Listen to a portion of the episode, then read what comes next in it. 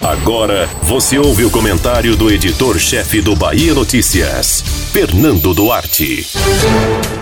Passada a euforia com o início, ainda que capenga, da campanha de vacinação contra a Covid-19 e também uma tristeza com a saída da Ford da Bahia, assuntos menores devem voltar à pauta política baiana, como, por exemplo, a reforma do secretariado do governador Rui Costa. O petista não deu qualquer sinal de quais mudanças deve fazer, porém a bolsa de apostas aponta a substituição de interinos e, no máximo, a arrumação de espaços para punir os infiéis que embarcaram no projeto de Bruno Reis e a Semineto em Salvador.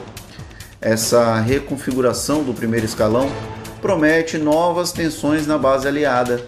Rui teve um primeiro incêndio com a sucessão na Assembleia Legislativa da Bahia, após o Progressistas tentar bancar a manutenção da presidência sobre o seu guarda-chuva. Deu trabalho, Porém, o governador conseguiu debelar as chamas após muita conversa e também muita reclamação de aliados, que consideravam a postura do PP desleal ao partido descumprimento de um acordo chancelado por Rui. Nessa disputa, o PSD e Adolfo Menezes acabaram beneficiados, ainda que isso tenha aumentado o poder da legenda.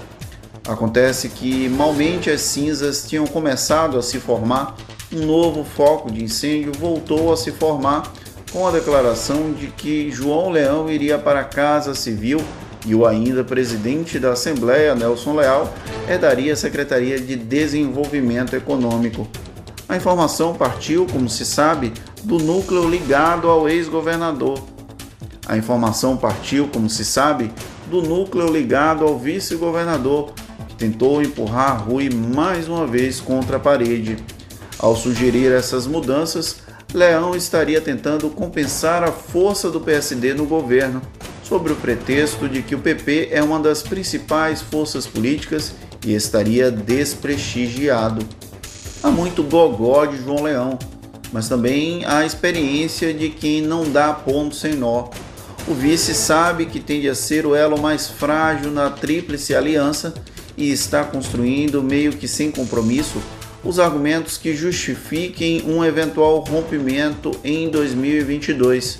O PP é o grande partido da base de Rui mais próximo ao grupo político de Assemineto e não seria surpresa se desembarcasse do projeto petista na Bahia. Na dúvida sobre que caminho seguir, melhor deixar pronto um pacote de desculpas para justificar a decisão. A ida de Leão para a Casa Civil não chegaria a ser inédita nos últimos instantes de João Henrique na Prefeitura de Salvador, coube a ele esse papel. Piada pronta que imagino que Rui não queira imitar. Porém, premiar Nelson Leal após criar a tensão que quase gerou uma fratura precoce na base aliada não parece ser muito o perfil de Rui.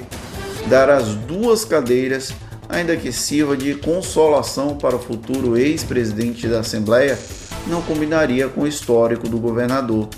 Dos aliados, apenas o deputado Marcelo Nilo bradou. É um dos poucos a ter coragem de criticar publicamente Rui. Por mais que os motivos não sejam apenas esses, Nilo expõe que Leão criou uma nova fagulha que pode incendiar a base do governo. A versão bombeiro do chefe do executivo vai ter que voltar a atuar para não ampliar a celeuma. E a reforma do secretariado será apenas mais uma das muitas que se rascunham até 2020. Você ouviu o comentário do editor-chefe do Bahia Notícias, Fernando Duarte.